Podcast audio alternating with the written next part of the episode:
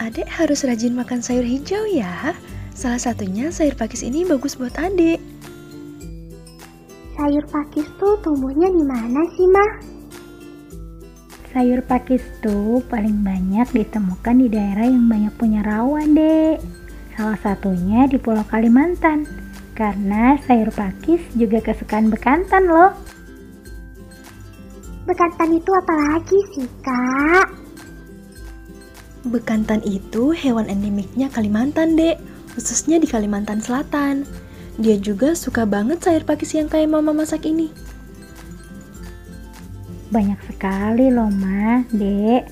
Manfaat sayur pakis ini bagus buat mata karena kaya akan vitamin A. Buat kegebalan tubuh karena banyak vitamin C biar adik nggak gampang sakit.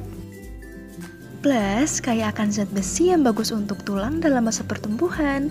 Sekalian, buat mencegah Alzheimer dan kanker karena kaya omega. Kalau adek kadang males makan ikan, bisa diganti dengan sayur pakis ini. Oh, jadi itu kenapa Mama sering masak tumis pakis daripada kangkung.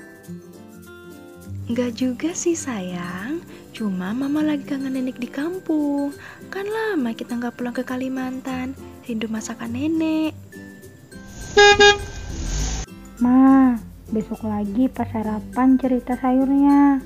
Ayo dek, udah telat nih berangkat sekolahnya. Oke deh kakak. Mama.